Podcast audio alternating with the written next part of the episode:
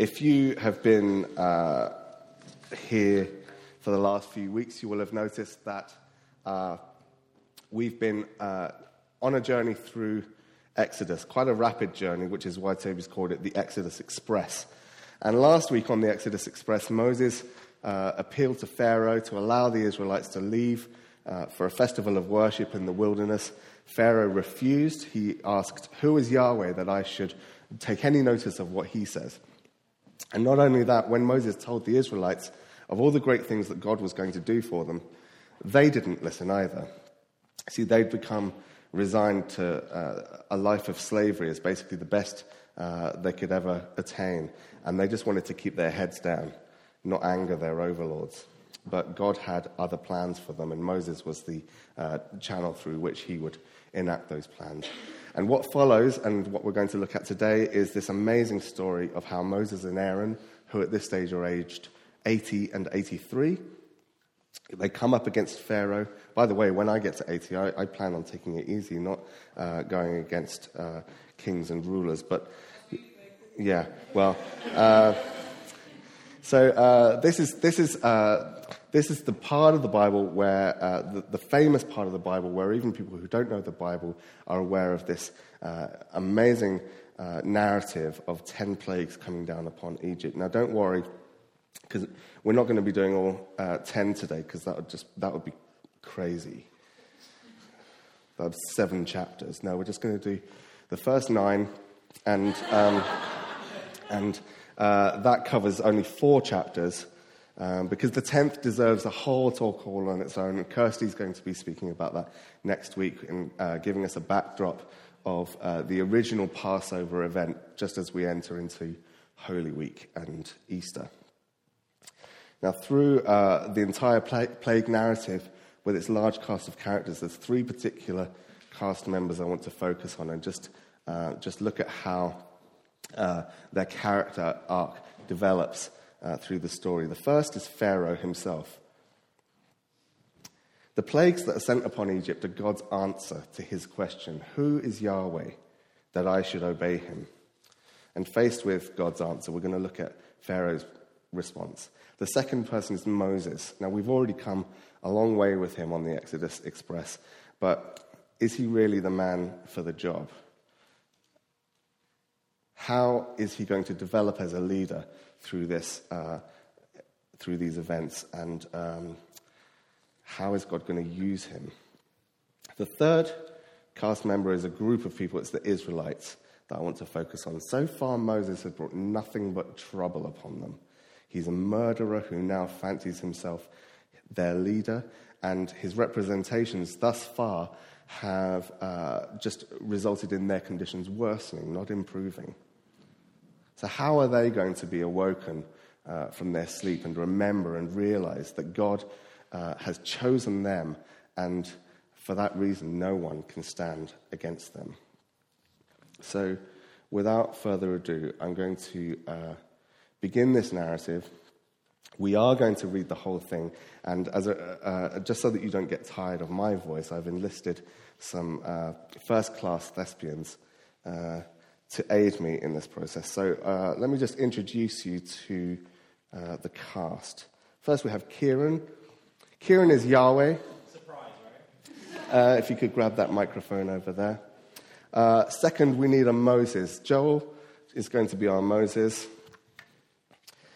And uh, Ebenezer, where are you? You're going to be our Pharaoh. If you could take these microphones this one, and this one. There we are. Uh, okay. Now, as we read this, uh, we've replaced the words the Lord with Yahweh. The reason I've done this is because actually, where, where you see in your Bibles the Lord printed in capitals, it actually is a translation, uh, it's, it's a way of writing Yahweh. And I think it's important in this particular bit that we notice when God identifies himself by his own name and not Lord in the sense of just master um, or God. In this passage, Yahweh is mentioned 78 times by name. So it's pretty important to the, to the writer uh, that we take notice. And it answers that question who is Yahweh? We're about to be told 78 times. Okay? Yahweh said to Moses and Aaron, When Pharaoh says to you, Perform a wonder. then you shall say to Aaron, Take your staff and throw it down before Pharaoh, and it will become a snake. So Moses and Aaron went to Pharaoh and did as Yahweh had commanded. Aaron threw down his staff before Pharaoh and his officials, and it became a snake. Then Pharaoh summoned the wise men and the sorcerers, and they also, the magicians of Egypt, did the same by their secret arts. Each one threw down his staff, and they became snakes, but Aaron's staff swallowed up theirs. Still, Pharaoh's heart was hardened, and he would not listen to them, as Yahweh had said. Pharaoh's heart is hardened. He refuses to let the people go. Go to Pharaoh in the morning as he is going out to the water. Stand by at the riverbank to meet him, and take in your hand the staff that was turned into a snake. Say to him, Yahweh, the God of the Hebrews, sent me to you to say, Let my people go, so that they may worship me in the wilderness. But until now you have not listened. Thus says Yahweh, By this you shall know that I am Yahweh. See, with the staff that is in my hand, I will strike the water that is in the Nile, and it shall be turned to blood. The fish in the river shall die, the river itself shall stink, and the Egyptians shall be unable to drink water from the Nile. Yahweh said to Moses, Say to Aaron, Take your staff and stretch out your hand over the waters of Egypt, over its rivers, its canals, and its ponds, and all its pools of water, so that they may become blood. And there shall be blood throughout the whole land of Egypt, even in vessels of wood and, and in vessels of stone. Moses and Aaron did just as Yahweh commanded. In the sight of Pharaoh and of his officials, he lifted up the staff and, and struck the water in the river. And all the water in the river was turned into blood, and the fish in the river died. The river stank so that the Egyptians could not drink its water, and there was blood throughout the whole land of Egypt. But the magicians of Egypt did the same by their secret arts. So Pharaoh's heart remained hardened, and he would not listen to them, as Yahweh had said. Pharaoh turned and went into his house, and he did not take even this to heart. And all the Egyptians had to dig along the Nile for water to drink, for they could not drink the water of the river. Seven days passed after Yahweh had struck the Nile. Then Yahweh said to Moses, Go to Pharaoh and say to him, Thus says Yahweh Let my people go, so that they may worship me. If you refuse to let them go, I will plague your whole country with frogs. The river shall swarm with frogs. They shall come up into your palace, into your bedchamber and your bed, and into the houses of your officials and of your people, and into your ovens and your kneading bowls. The frogs shall come up on you, and on your people, and on all your officials. and Yahweh said to Moses, Say to Aaron, Stretch out your hand with your staff over the rivers, the canals, and the pools, and make frogs come up on the land of Egypt. So Aaron stretched out his hand over the waters of Egypt, and the frogs came up and covered the land of Egypt. But the magicians did the same by their secret arts, and brought frogs up on the land of Egypt. Then Pharaoh called Moses and Aaron and said, Pray to Yahweh to take away the frogs from me and my people, and I will let people go to sacrifice to Yahweh. Moses said to Pharaoh, Kindly tell me when I am to pray for you and for your officials and for your people, that the frogs may be removed from you and your houses and be left only in the Nile. and he said, Tomorrow, Moses said, As you say, so that you may know that there is no one like Yahweh our God. The frogs shall leave you and your houses and your officials and your people. They shall be left only in the Nile. Then Moses and Aaron went out from Pharaoh, and Moses cried out to Yahweh concerning the frogs that he had brought upon Pharaoh. And Yahweh did as Moses requested. The frogs died in the houses, the courtyards, and the fields, and they gathered them together in heaps, and the land stank. But when Pharaoh saw that there was a respite, he hardened his heart, and he would not listen to them, just as Yahweh had said. Then Yahweh said to Moses, Say to Aaron, Stretch out your staff and strike the dust of the earth, so that it may become gnats throughout the whole land of Egypt. And they did so. Aaron stretched out his hand with his staff and struck the dust of the earth, and gnats came on humans and animals alike. All the dust of the earth turned into gnats throughout the whole land of Egypt. The magicians tried to produce gnats by their secret arts, but they could not. There were gnats on both humans and animals. And the magicians said to Pharaoh, This is the finger of God. But Pharaoh's heart was hardened, and he would not listen to them, just as Yahweh had said. So we're going to take a, a pause just now. Why don't you just pop your microphones on the floor? That would be great. And take a seat. I'll need you back in a minute. So we want to have a look at our three main concerns and what they might be thinking and feeling at this moment. So, first, Pharaoh. To his question, who is Yahweh? Pharaoh's answer at this stage might be okay, this Yahweh is a powerful God, but apart from creating a more dominant snake and uh, bringing gnats out of dust, our spiritual forces are a match for him. And frankly, the Israelites at this stage are suffering just as much as they, as they are, so they are unlikely to endure any further plagues sent by their God. So he reckons he's still, he's still got the upper hand in this situation. For Moses, I think that it's about this point that he feels most alone. The Israelites were hardly on his side to begin with, and now they're probably looking for ways to kill him. Well, Pharaoh's had three demonstrations of God's power, and he doesn't seem to be budging. Moses probably feels trapped, maybe even wonders whether God himself means him harm personally by putting him in this situation. While I was on uh, Tiree this last week, I read about um, I read a passage from a man called Brother Lawrence who devoted his entire life to experiencing the presence of God. And in this pursuit, he occasionally felt that this was so hard that perhaps even God was against him. And I think that it's both an absurd but an entirely natural thing to feel at times. And I think this is where Moses is right now. How about the Israelites? Well, thus far, it's been disastrous. There's blood instead of water, there's frogs in beds and in bread.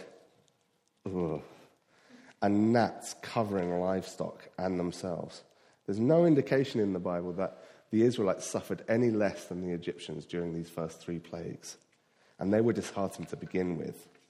By now, they're probably feeling like Job and cursing the day they were ever, brought, they were ever born. So, those are the first three plagues. If I could invite my cast back, we're going to continue into plagues four, five, and six.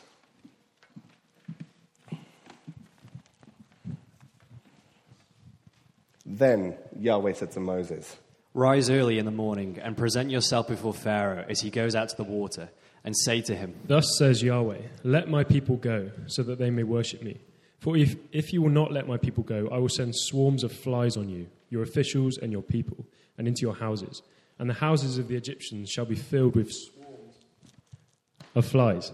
So also the land where they live. But on that day I will set apart the land of Goshen where my people live, so that no swarms of flies shall be there, that you may know that I, Yahweh, am in this land. Thus I will make a distinction between my people and your people. This sign shall appear tomorrow. Yahweh did so, and so great swarms of flies came into the house of Pharaoh and into his officials' houses. In all of Egypt, the land was ruined because of the flies. Then Pharaoh summoned Moses and Aaron and said, Go, sacrifice to your God, but within the land. But Moses said, It would not be right to do so, for the sacrifices that we offer to Yahweh our God are offensive to the Egyptians. If we offer in the sight of the Egyptians sacrifices that are offensive to them, will they not stone us? We must go a three days' journey into the wilderness and sacrifice to Yahweh our God as he commands us. So Pharaoh said, I will let you go to sacrifice to Yahweh your God in the wilderness, provided you do not go far from me. Pray for me.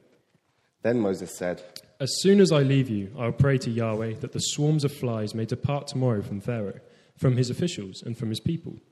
Only do not let Pharaoh again deal falsely by not letting the people go to sacrifice to Yahweh. So Moses went out from Pharaoh and prayed to Yahweh.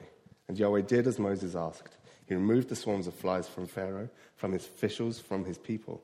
Not one remained. But Pharaoh hardened his heart this time also and would not let the people go. Then Yahweh said to Moses, Go to Pharaoh and say to him, Thus says Yahweh, the God of the Hebrews, Let my people go, so that they may worship me. For if you refuse to let them go and still hold them, my hand will strike your livestock with a deadly pestilence the horses, the donkeys, the camels, the herds, and the flocks. But I will make a distinction between the livestock of Israel and the livestock of Egypt, so that nothing shall die of all that belongs to the Israelites. Tomorrow Yahweh will do this thing in the land. And on the next day, Yahweh did so. All the livestock of the Egyptians died, but of the livestock of the Israelites, none died. Pharaoh inquired, and found that not one of the livestock of the Israelites was dead. But the heart of, the heart of Pharaoh was hardened, and he would not let the people go. Then Yahweh said to Moses and Aaron, Take handfuls of soot from the kiln and let Moses throw it in the air in the sight of Pharaoh. It shall become fine dust over all the land of Egypt, and shall cause festering boils on humans and animals throughout the whole land of Egypt. So they took soot from the kiln and stood before Pharaoh, and Moses threw it in the air. And it caused festering boils on humans and animals. The magicians could not even stand before Moses because of the boils, for the boils afflicted the magicians as well as the Egyptians.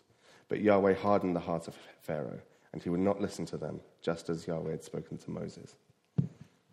So we're going to take another pause there. So, where's Pharaoh at right now? Well, he's beginning to take notice. Yahweh isn't just powerful, but he's also on the side of Israel. He's made that distinction now. In all the plagues, they're coming down on the Egyptians, but not on the Israelites. So he's, become, he's begun to negotiate terms with Moses, but he still doesn't fear Yahweh enough to, to obey completely. He still wants to retain some kind of control over the situation by setting the parameters by which they're, go, they're allowed to go out and worship. As for Moses, this is something of a turning point. He perhaps begins to see God's method here that God is not just teaching Pharaoh and the Egyptians, but he's also teaching Moses himself and the Israelites. God is for them, but God is still God, and his ways are not our ways. So the first three plagues come upon everybody alike to wake the Israelites up from their sleep. But the second group of three, it's a t- turning point for the Israelites too. The tide is now turning against the Egyptians. And having seen Yahweh's power, they're going to start believing and remembering that God is for them. They're going to start thinking maybe this Moses is indeed God's messenger. Let's continue. This is the last batch. You're doing well.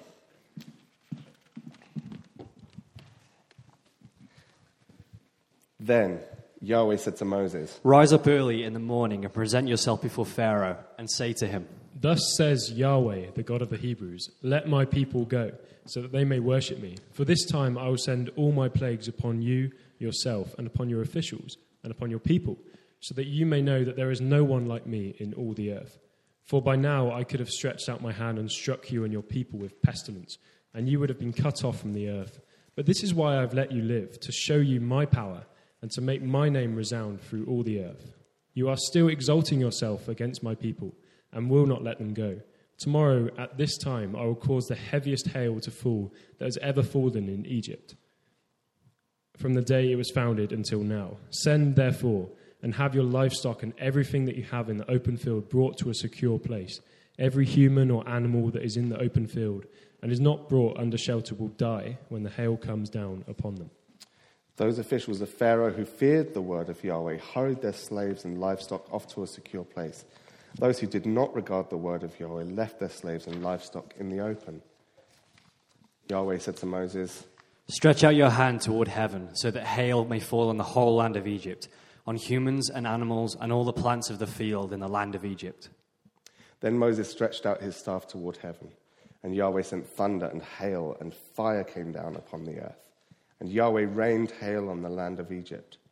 There was hail with fire flashing continually in the midst of it. Such heavy hail as had never fallen in the land of Egypt since it had become a nation. The hail struck down everything that was in the open field throughout all the land of Egypt, both human and animal. The hail also struck down all the plants of the field and shattered every tree in the field. Only in the land of Goshen, where the Israelites were, was there no hail. Then Pharaoh summoned Moses and Aaron and said to them, This time I have sinned. Yahweh is in the right, and I and my people are in the wrong. Pray to Yahweh. Enough of God's thunder and hail. I will let you go. You do not stay no longer. Moses said to him, As soon as I have gone out of the city, I will stretch out my hands to Yahweh. The thunder will cease, and there will be no more hail, so that you may know that the earth is Yahweh's. But as for you and your officials, I know that you do not yet fear Yahweh our God. Now the flax and the barley were ruined, for the barley was in the ear and the flax was in bud. but the wheat and the spelt were not ruined, for they are late in coming up. So Moses left Pharaoh, went out of the city, stretched out his hands to Yahweh. Then the thunder and the hail ceased, and the rain no longer poured down on the earth. But when Pharaoh saw that the rain and the hail and the thunder had ceased, he sinned once more and hardened his heart, he and his officials. So the heart of Pharaoh was hardened, and he would not let the Israelites go, just as Yahweh had spoken through Moses. Then Yahweh said to Moses, Go to Pharaoh, for I have hardened his heart and the heart of his officials, in order that I may show these signs of mine among them, and that you may tell your children and your grandchildren how I have made fools of the Egyptians, and what signs I have done among them, so that you may know that I am Yahweh. So Moses and Aaron went to Pharaoh and said to him, Thus says Yahweh, the God of the Hebrews How long will you refuse to humble yourself before me? Let my people go, so that they may worship me. For if you refuse to let my people go, tomorrow I will bring locusts into your country. They shall cover the surface of the land, so that no, no one will be able to see the land. They shall devour the last remnant left you after the hail, and they shall devour every tree of yours that grows in the field. They shall fill your houses and the houses of your officials and of all the Egyptians, something that neither your parents nor your grandparents have seen, from the day they came on earth to this day. Then he turned and went out from Pharaoh. Pharaoh's officials said to him, How long shall this fellow be a snare to us? Let the people go so that they may worship Yahweh their God. Do you not yet understand that Egypt is ruined? So Moses and Aaron were brought back to Pharaoh, and he said to them, Go, worship Yahweh your God. But which ones are to go? Moses said, We will go with our young and our old. We will go with our sons and daughters and with our flocks and herds, because we have Yahweh's festival to celebrate. He said to them, Yahweh indeed will be with you, if ever I let your little ones go with you. Plainly, you have some evil purpose in mind. No, never. Your men may go and worship Yahweh, for that is what you are asking. and they were driven out from Pharaoh's presence. Then Yahweh said to Moses, Stretch out your hand over the land of Egypt, so that the locust may come upon it and eat every plant in the land, all that the hail has left. So Moses stretched out his hand over the land of Egypt, and Yahweh brought an east wind upon the land all that day and all that night. When morning came, the east wind had brought the locusts. The locusts came upon all the land of Egypt and settled on the whole country of Egypt, such a dense swarm of locusts as had never been before, or shall ever be again. They covered the surface of the whole land so that the land was black, and they ate all the plants in the land and all the fruit of the trees that the hail had left. Nothing green was left, no tree, no plant in the field, in all the land of Egypt. Pharaoh hurriedly summoned Moses and Aaron and said, I have sinned against Yahweh your God and against you. Do forgive my sin just this once and pray to Yahweh your God that at the least he remove this deadly thing from me. So he went out from Pharaoh and prayed to Yahweh. Yahweh changed the wind into a very strong west wind, which lifted the locusts and drove them into the Red Sea. Not a single locust was left in all the country of Egypt. But Yahweh hardened Pharaoh's heart, and he would not let the Israelites go. Then Yahweh said to Moses, Stretch out your hand towards heaven, so that there may be darkness over the land of Egypt, a darkness that can be felt. So Moses stretched out his hand toward heaven, and there was dense darkness in all the land of Egypt for three days. People could not see one another, and for three days they could not move from where they were. But all the Israelites had light where they lived.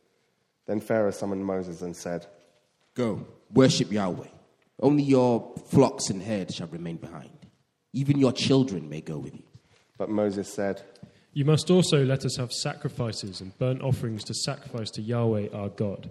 Our livestock also must go with us, not a hoof shall be left behind, for we must choose some of them for the worship of Yahweh our God. And we will not know what to, what to use to worship Yahweh until we arrive there. But Yahweh had hardened heart- Pharaoh's heart, and he was unwilling to let them go. Then Pharaoh said to him, Get away from me. Take care that you do not see my face again, for on the day you see my face, you shall die. Moses said, Just as you say, I will never see your face again. Thank you. Round of applause for our cast. Thanks.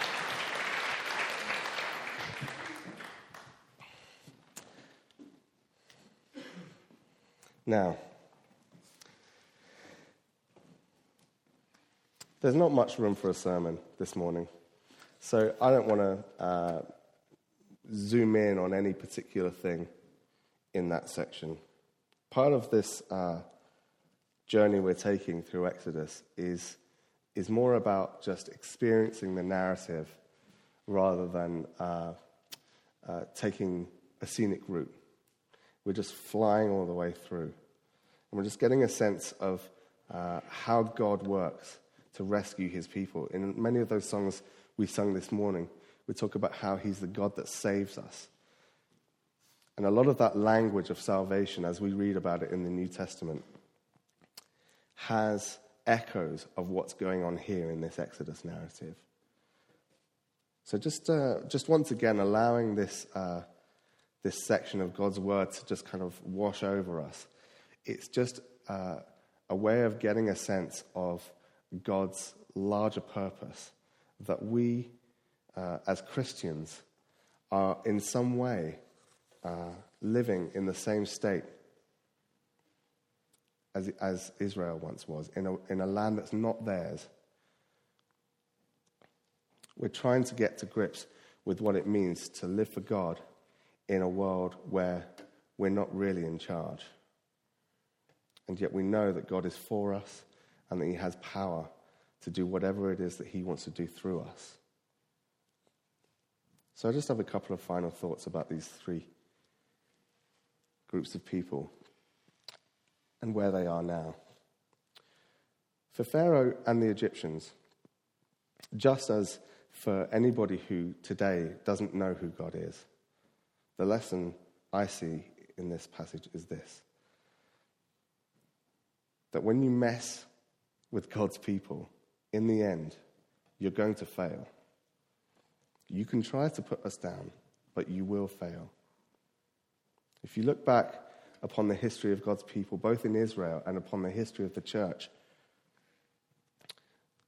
our story is not one of human might and ingenuity, but one of God's grace and power. Our story would have ended a long, long time ago if not for God.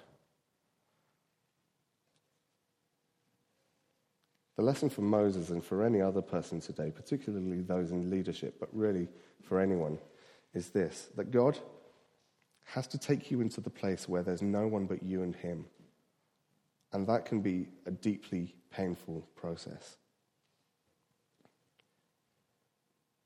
If Moses had depended upon the approval of his peers or upon complete domination over his competition, then he would have given up. Because right in the middle of that plague narrative, None of those things are happening. None of his people are supporting him. None of his enemies are capitulating. All of these things that you might deeply desire are none of the things that you actually need. To obey God is to forsake all of those things that we want for something much more precious.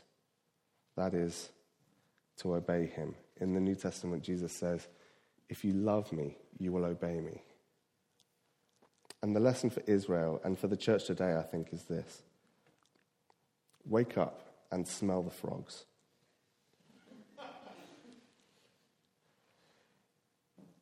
The church now, like Israel then, are a chosen people. Chosen by God who created the heavens and the earth. We need to wake up and see what that means for us to have the God who flung stars into space as the one who will give us a vision and then give us the power to see that vision to fruition. So, really, that's all I want to say this morning. There are so many things that I haven't said that you could uh, discuss. For example, what's the deal with Pharaoh's heart? Is it God's fault that Pharaoh was so stubborn, or was it Pharaoh's fault? Well, on the one hand, let's say Pharaoh had his chance and he didn't take it. In fact, he had lots of chances and he didn't take it. I have a handy little table in my study Bible that tells you how many times and where Pharaoh hardened his own heart, uh, in contrast to how many times God hardened Pharaoh's heart. Well, he had his chance. But God also had his plan And God had his plan not just to rescue people, but to glorify himself. And that is his prerogative. What else could we have talked about? We could have talked about whether these things were just natural occurrences, things that would just you know, turn up in the lives of Egyptians every once in a while. Well, I'm sorry, but to the best of my knowledge, I've never seen dust turn into gnats. I've never seen uh, water turn into blood. And even if it had turned into blood in the Nile, I doubt it would have also turned into blood in their pots and their jugs and every receptacle that they had in their homes. Well, let's just not even consider that as a possibility, and let's just see this as the power of God. How about when this happened? We could have looked at that. Well, there are a lot of historians who say that it didn't happen. There's absolutely no archaeological evidence to support that it happened. You'll be happy to know I'm not going to go there. Um, all I'm going to say is that God's lessons are present in the Word.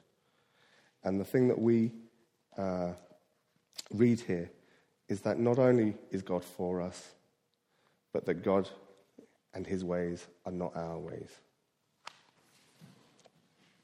So let's stand and pray.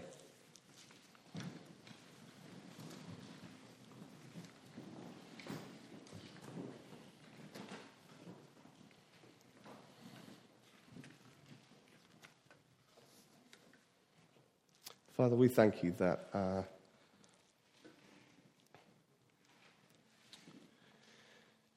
that you have revealed yourself, not just uh, in word, but also in power. Father, we ask now that your Spirit would come to work wonders in our lives, to, to come against uh, the forces that enslave us, that keep us from fully worshipping or fully giving ourselves to you. Like in this story, we just uh, sometimes feel like Moses when he uh, is trying to be obedient but just feels alone. So, Father, we just pray that you would draw near to those now.